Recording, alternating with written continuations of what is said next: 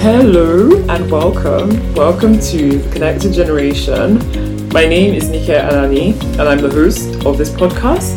Here we explore all things legacy wealth, legacy business, and how you can be better connected to different generations in your family enterprise and different genders in your family enterprise.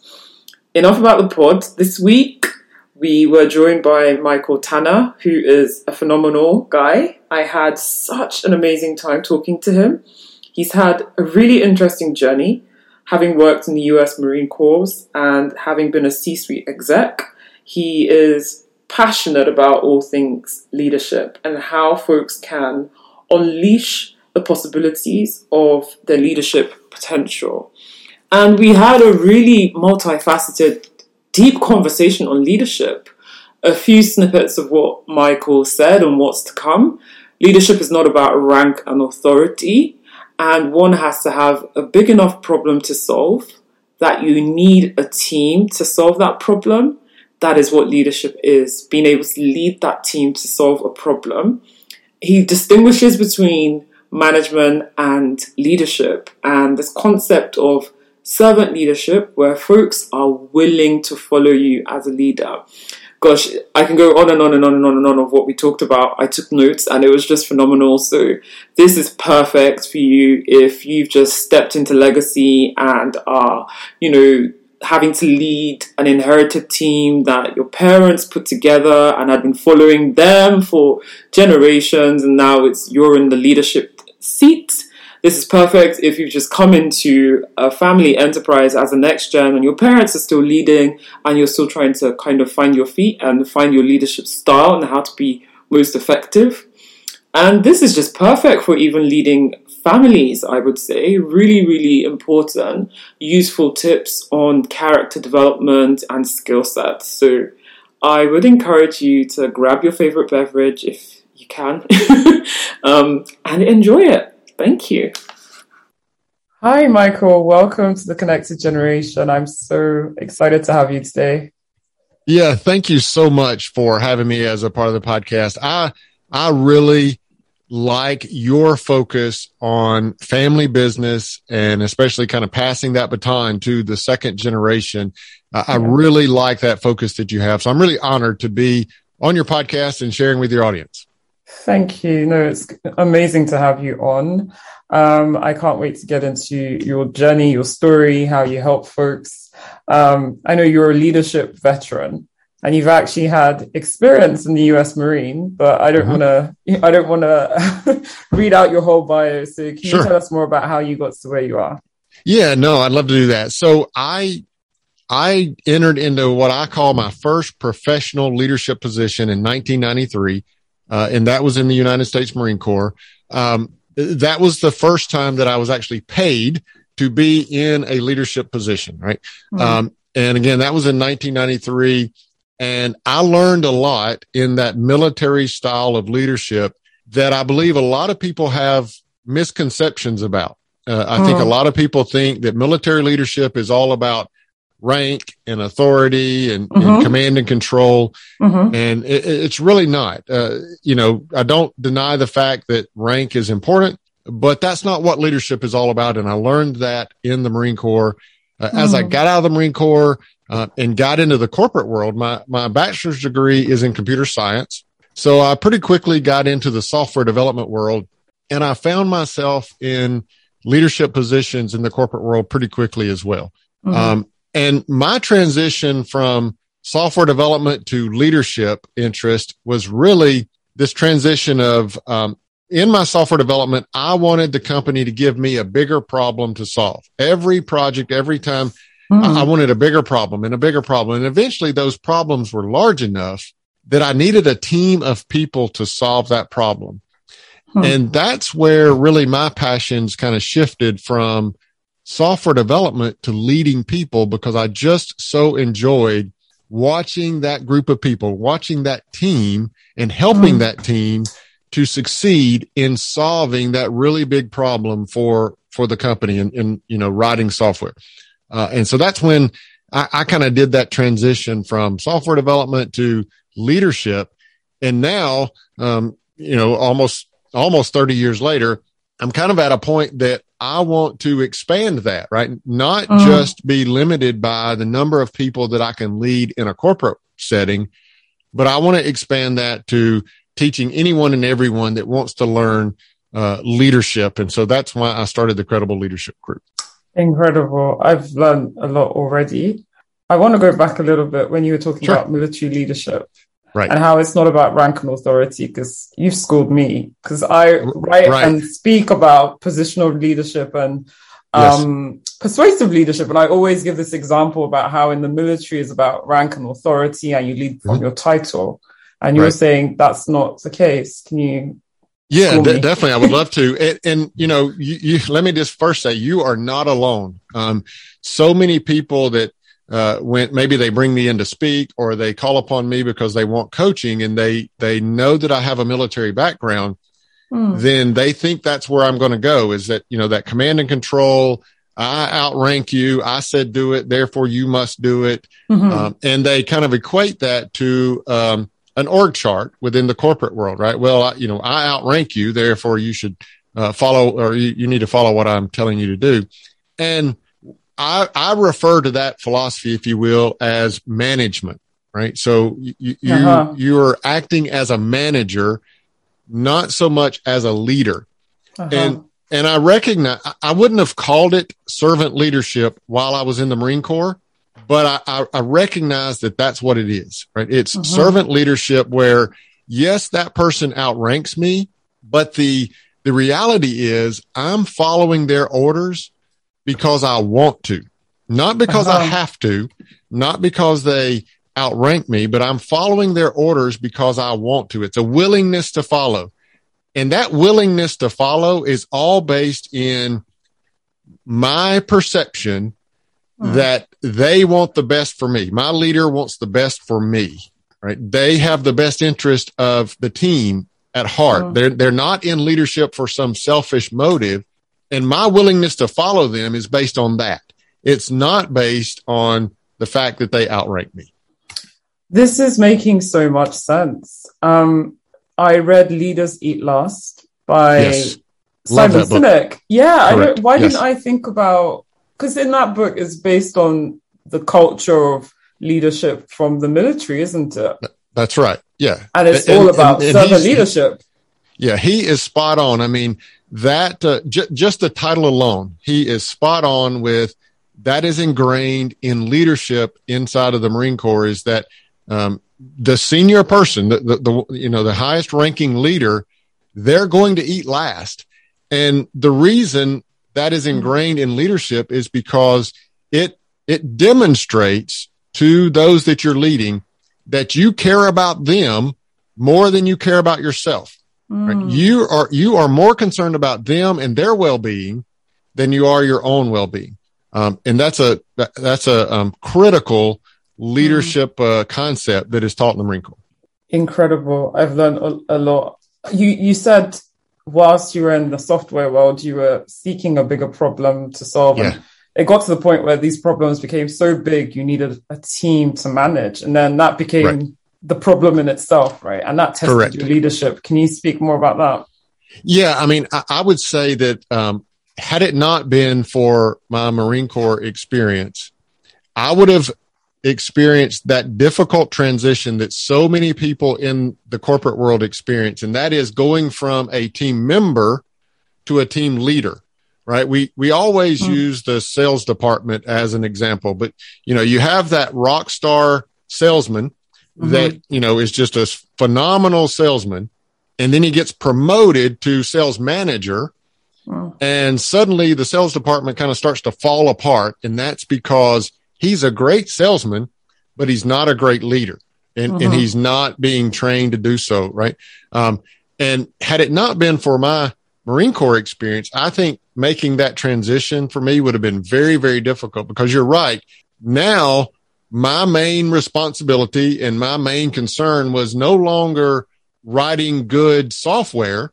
My mm-hmm. main responsibility and concern was leading the people well that are writing the good software, right? So, uh, but I, I just, um, I just became really, really passionate about that. I'm a, I'm a big uh, sports fan. Mm-hmm. And so I just love to watch a group of people come together.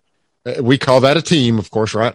A group of people come together as a team and win at something, at whatever it is they're trying to accomplish. I just got so passionate about watching them come together and win. And that's why I really, uh, you know, uh, adopted this, this, uh, this passion for teaching leadership. Incredible. And, you know, bringing it home to family enterprises and particularly yeah. next generation who may find themselves being passed the baton. Um, mm-hmm. What have you seen? What are the common struggles that you see them facing in this area of leadership? Yeah, I, am so excited to talk about this, and and and it's one of the reasons I really reached out to you and I wanted to to share with you is because I see that a lot. I see where leadership in a family business has being is being passed to the second generation, and I know that there's a lot of difficulties just in that process of passing it off to the second uh, generation. And, and I know you're, you're doing great work to help businesses make that transition. And I think then where I pick up or, or where some of my clients begin to reach out to me is that second generation is now in place. They, they're mm-hmm. now the, the CEO or the president or, or, or to some, you know, they're, they're the leader of the business now. Mm. And their struggle now is how do I lead this team of people that the first generation built, right? The first generation put this team of people together and mm-hmm. they face, they face challenges like, um, you know, I'm leading people that have been in the business longer than I've been alive. Right? it, or, or they've been in the business so long and they're sitting there. We've always done it this way. And this is the way we want to do it. Or they have leadership challenges where they, their, their first generation, their, their parent, their mother or their father was so highly regarded and so highly respected and they're struggling to to gain that same level of respect and so forth and so that's where they're reaching out to folks like me to mm-hmm. help them with those leadership principles uh, because the baton has been passed and now they're trying to lead this group of people 1000% resonates. yes. From I'm sure my, many, my many experience times. and also the folks that I work with. And so, how do you get them to deal with inherited teams?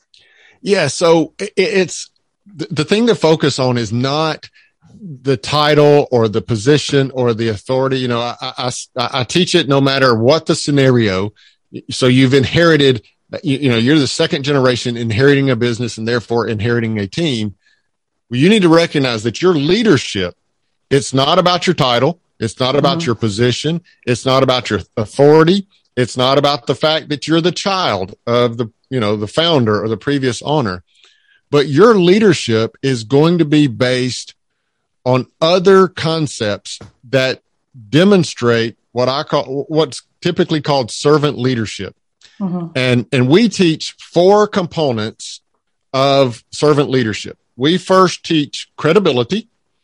Uh, and credibility is it's your history or your track record of some type of success.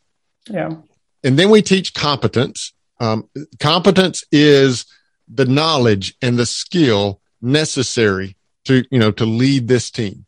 Uh, and both of those, by the way, are mainly based on your team's perception of you right? Mm-hmm. Your team's perception of your credibility and your team's perception of your competence. And thirdly, the third component we have, uh, we, we call it a motive, right? And this is basically the answer to the, to the all important question. Why do you want to be a leader? Mm-hmm. And, and that answer, really the perception that your team has of that answer, it either falls in the category of a selfish motive or a selfless motive. Mm-hmm. And then finally, the fourth component that we teach in our leadership is relationship.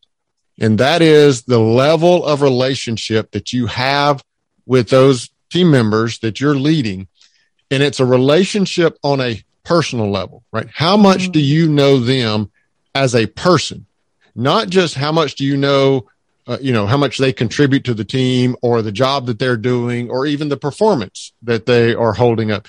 It's really a level of relationship related to how much do you know them as a person and how much do they know you as a mm. person. So those are the four components that we teach credibility, competence, motive, and relationship. Incredible. I think my question is on the last one. Okay. Um, in a situation where a business is growing, Mm-hmm. how do you maintain that personal level of relationship Ah. with? Yeah. Yeah, no, that that is a very good question, and especially you know if you know t- new team members com- coming in and so forth, um, then building that relationship, uh, it, it's a it's a long term uh, strategy, right? Uh, again, Simon Sinek, he has a great book called The Infinite Game, right? Mm. And and and he Mm. talks about, you know, this isn't about what are we going to accomplish this quarter, and you can't view building a relationship, especially with new team members, you can't view that as a one time event Mm. or you can't view it as a short term event. You've got to over time build a better relationship. And, and honestly, the thing, the thing you have to do is you have to be intentional about that. You have to be Yeah. intentional about building those relationships. And you're not, you're not trying to do this in secret, right? This is not a covert operation that I'm kind of, you know, unbeknownst to you, I'm trying to build a good relationship with you. No, we're, we're hey, I'd, I'd really like to get to know you a little bit better. Tell me a little bit about your family, you know, Mm. and, and you're willing to tell them about your family as well. And so you've just got to be intentional about it. Um, because really the responsibility for building a good relationship, all of the responsibility lies on the shoulders of the leader. And the reason for that is there is this artificial boundary. The organizational chart creates this artificial boundary and it's just not natural. It, it's the rare occasion that someone will, will try to build a relationship up the org chart, Yeah. right?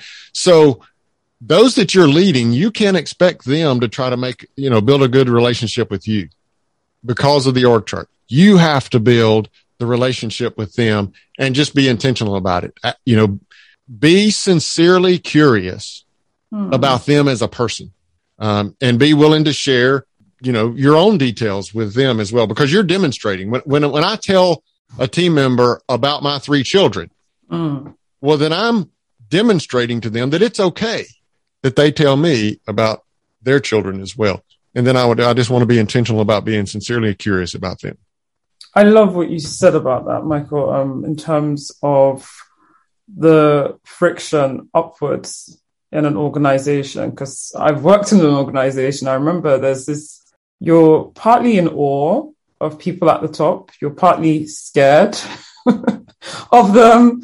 Um, And, you know, to, you don't know how much of yourself you can bring to the fore. That's right. Connect with them. So, like you said, it's on the part of the leader to initiate that and to share information about self, um, to promote them to also reciprocate. So I, I absolutely love that. I was thinking, you know, you were mentioning next gen successors that have Mhm. entered into the leadership role, dealing with an inherited team that might be resisting change, right? We've, we've always done it this way.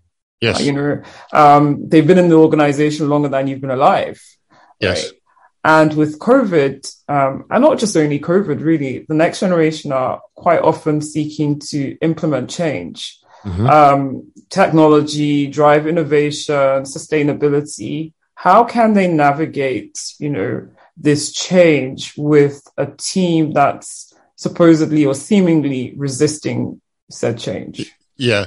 You know, one of the most important aspects of implementing change, whether it be in a team that is is resisting that change or even if it's in a team that seem seemingly open to change, one of the most important aspects for a leader is to is to gain buy-in from the team members to implement that change, right? Because Mm, one person as the leader is not going to be the person that that implements all that change, right? It's going to take every member of the team in in whatever uh, aspect uh, uh, of the the team is their responsibility. It's going to take them all to make that change, and so uh, a leader has to um, to gain the buy-in of those team members to then go and do the hard work to implement that change. mhm. And the the one way that you will most certainly not gain that buy-in is to charge in as the new leader, especially the young inherited leader, right? You just you were just handed this company. Um, You can't just charge in and say, I know what we need to do. Here's what we're going to do. Let's go do it.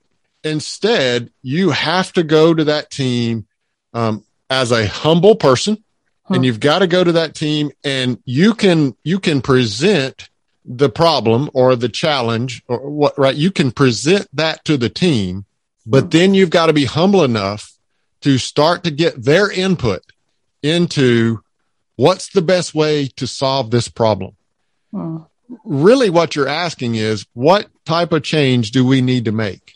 And mm. when you, as the leader, are humble enough to solicit their their input, their ideas on the best way to solve this problem, and then you start to work with those ideas, you start to debate those ideas among the team with them, and then you you settle in on what the team believes to be the best idea. Hmm. And then you start to make a plan to implement that change. Well, now you have buy-in from all of those team members because essentially the idea was theirs. It was their uh-huh. idea and therefore they're now bought in to go and do the hard work to implement that change. And it might be the exact same idea that you as the leader originally thought was the best thing to do, right? But that's okay. You don't need credit for the idea. What you need is you need them to be bought in to implementing that change. Um, and so if you'll just go in with a humble spirit and a, and a cooperative spirit of, Hey, what do you all believe is the best way for us to make this change or to solve this problem or to overcome this challenge?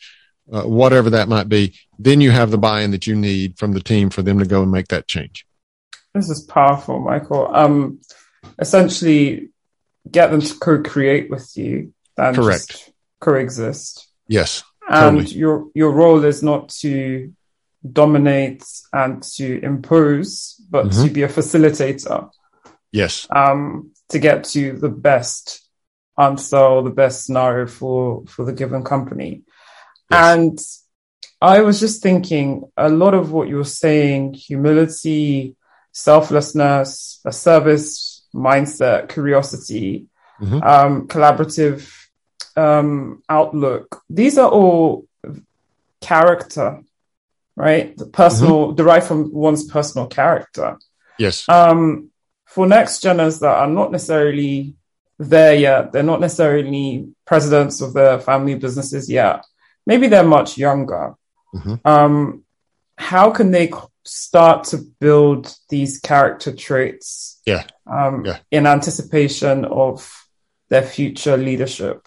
V- very good question. Very good question. And, and I kind of tie that, the, the four components that we talked about earlier, I kind of tie this to, to, to motive.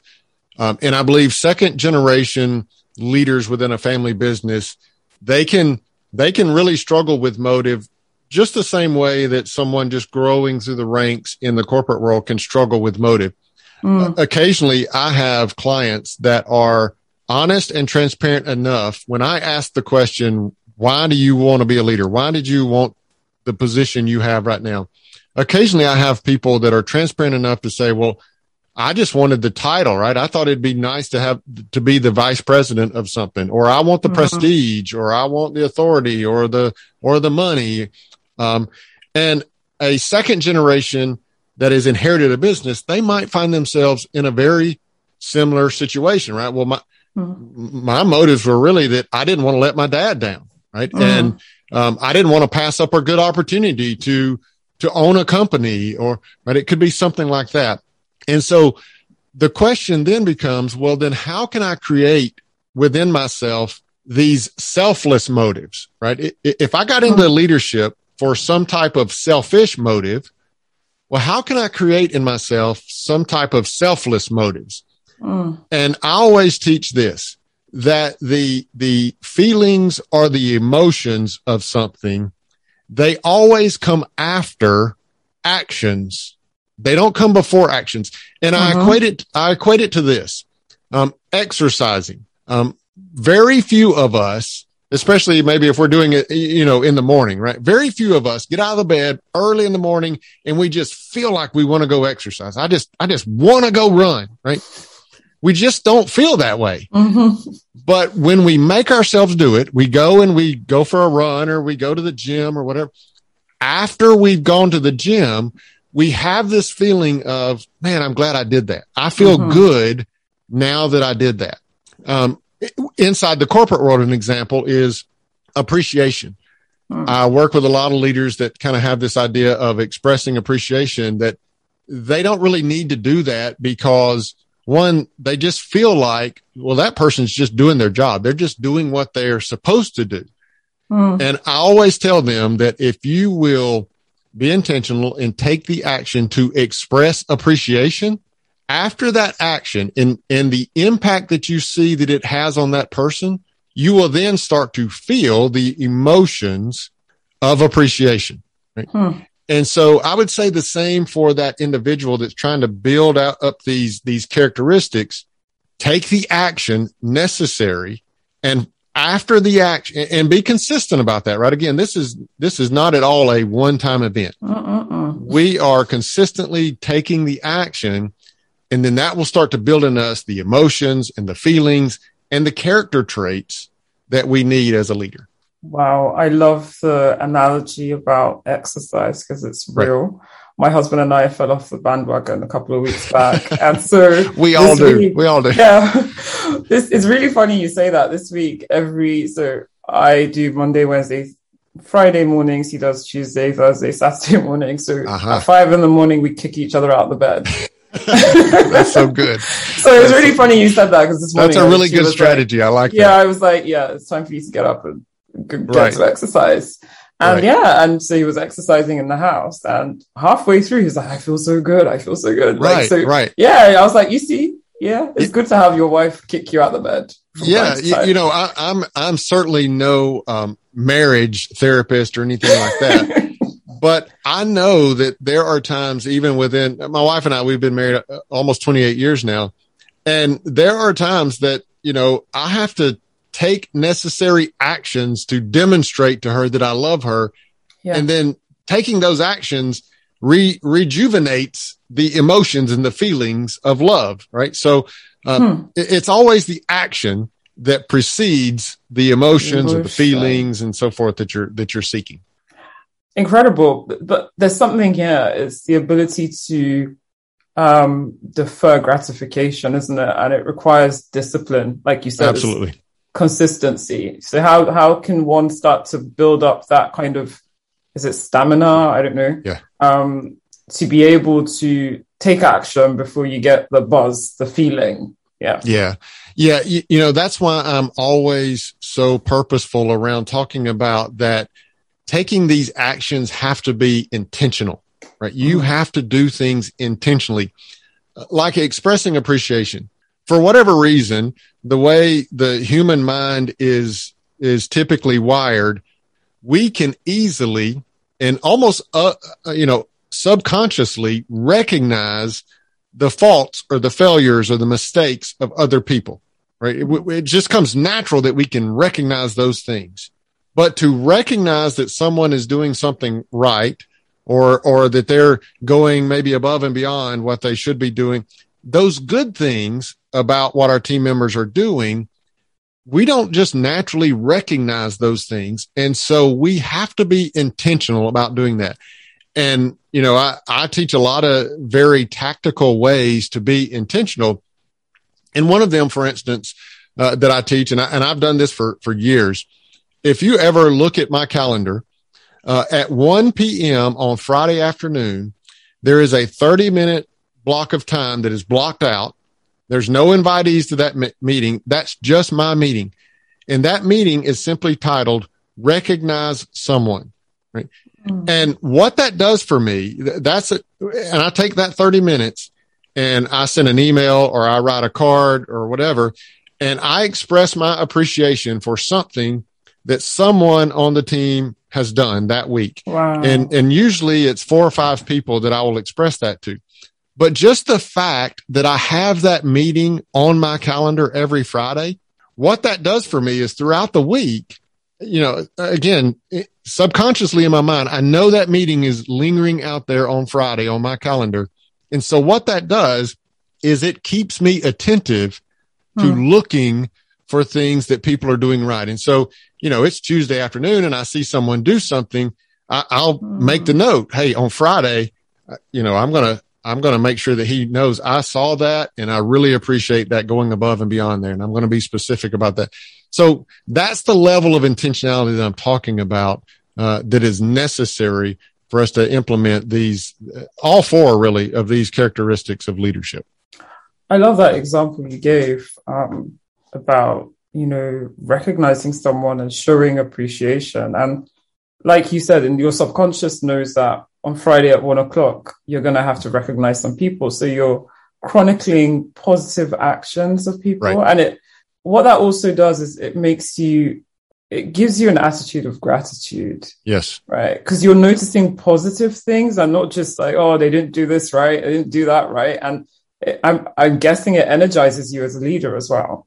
Sure, it, it certainly does. I mean, again, it. Um, I, I wouldn't just naturally recognize all those good things that that people on the team are doing, but just Mhm. because I'm being intentional about trying to express my appreciation, uh, because I don't want to be at the end of the week and have no material, right? Have have nothing to share with people, and so it just keeps me attentive.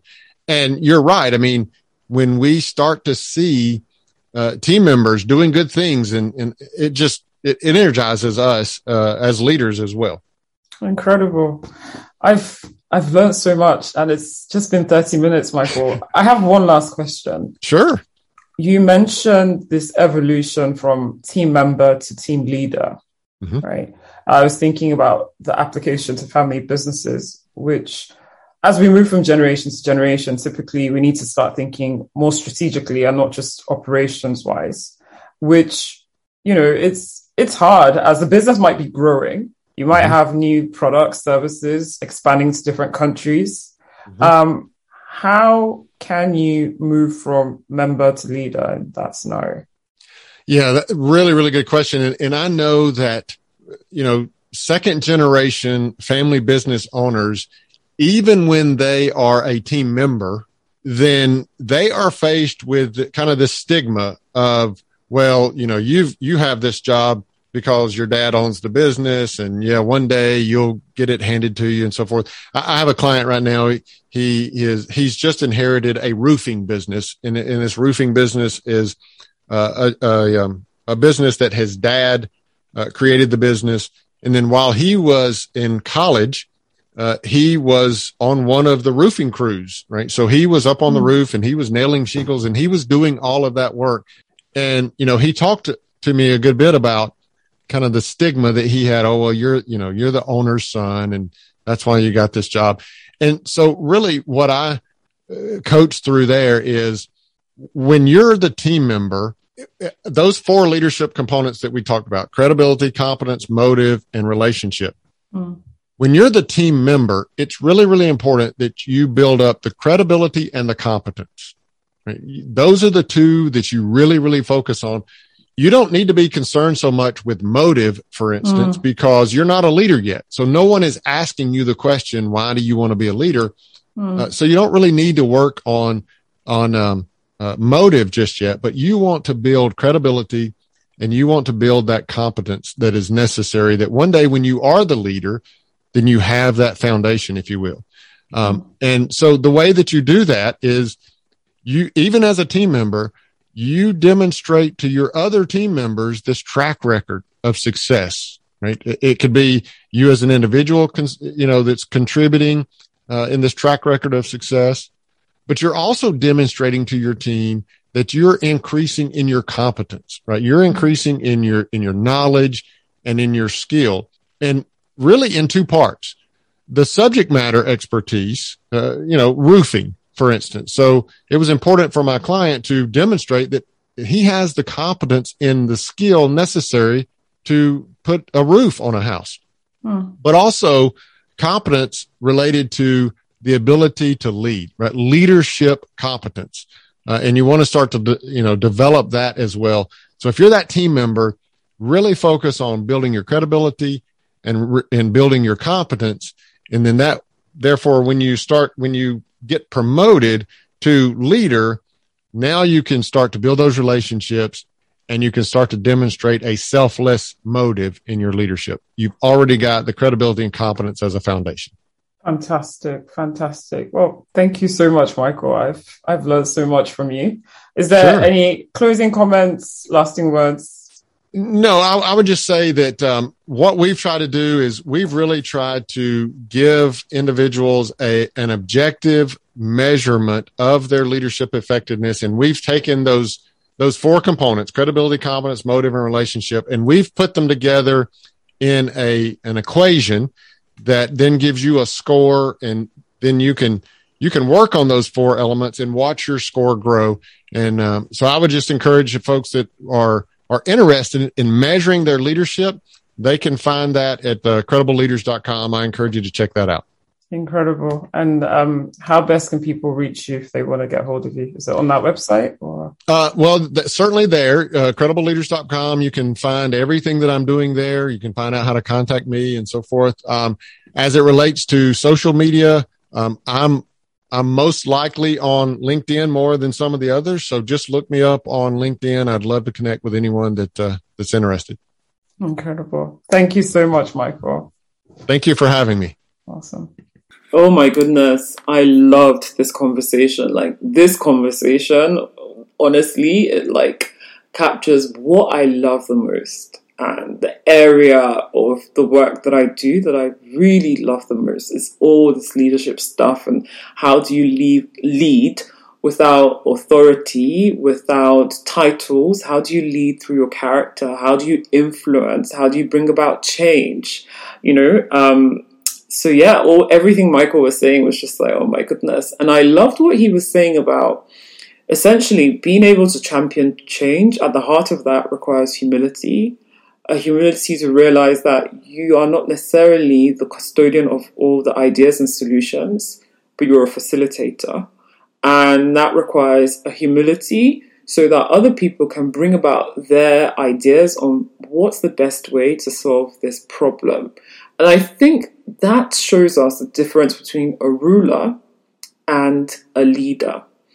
A ruler imposes, a ruler, you know, um, has the ideas, a ruler thinks they've got everything on lockdown, a leader influences, a leader facilitates. And I think we have to move from, we've seen a lot of rulership. We need to see a lot more true servant leadership where people willingly follow. I loved what he said about feelings always come after action. So we must be principle based and do things um, and not be not be influenced and led by emotions and feelings. The feelings will will precede the right actions. Um, that takes a lot of discipline. I know. it takes a lot of discipline. Like the example I, we were talking about, um, getting back on the bandwagon of exercise. Good grief. Yeah, it's it's been a while. So we recorded this episode um, all the way back in November, um, and it's been a while since that conversation. And honestly, the I, what Michael said is so apt because it's now been a few months of being consistent with with exercise, and now when I'm going to the gym, I'm actually happy. I'm like, oh my god, I get to go to the gym. I'm so stoked, you know. Um, so, but initially, it's not that way, right? Um, we have to get into a rhythm and a routine of being action um, led, and then the feelings will follow. Lastly, I loved his point about gratitude, just carving out time to show gratitude to folks that work with us and even to our loved ones. I think it's just a phenomenal um, thing to do. And the thing is, you know, whatever we focus on expands and it grows, and that mindset is just so much more helpful than a negative mindset. So yeah, so much to unpack. Um, really loved that. Really, really, really loved that. Um, yeah. And as always, please leave a review, um, a rating wherever you listen to this podcast on Google Play, on Apple, iTunes, on um, Spotify. It really helps with the visibility of the podcast and to spread the word. And also, if you know someone that might be navigating all these challenges in leading inherited teams, or gaining credibility, on influencing effectively, championing change, just share this episode with them to bless them. Thank you so much for tuning in. Take care and God bless you.